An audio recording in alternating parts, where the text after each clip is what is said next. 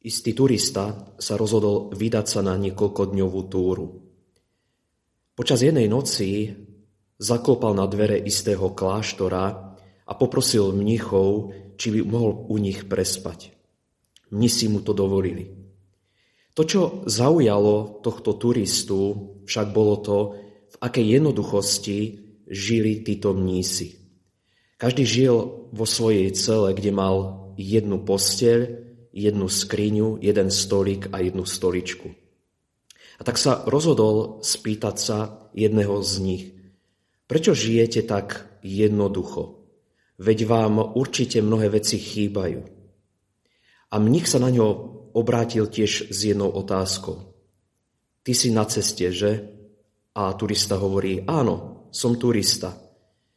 A mních pokračoval tak prečo máš so sebou iba jeden malý batoh a nevezieš so sebou celý kamión nábytku alebo ďalších vecí?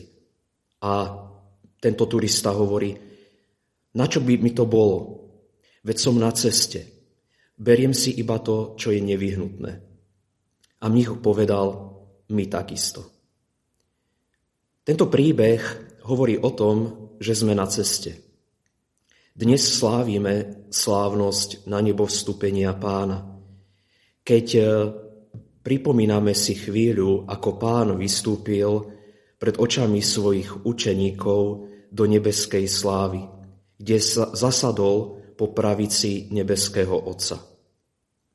A Evangelium hovorí, že učeníci sa vrátili do Jeruzalema s veľkou radosťou. Prečo? Lebo uvedomili si, že sú na ceste. Že idú tiež tam, kde vystúpil Pán Ježiš.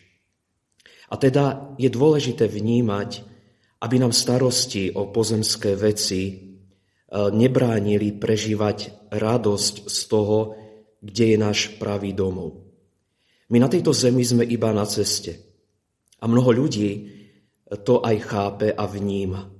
Nenechajú sa zotročiť vecmi, ktoré sú okolo nás.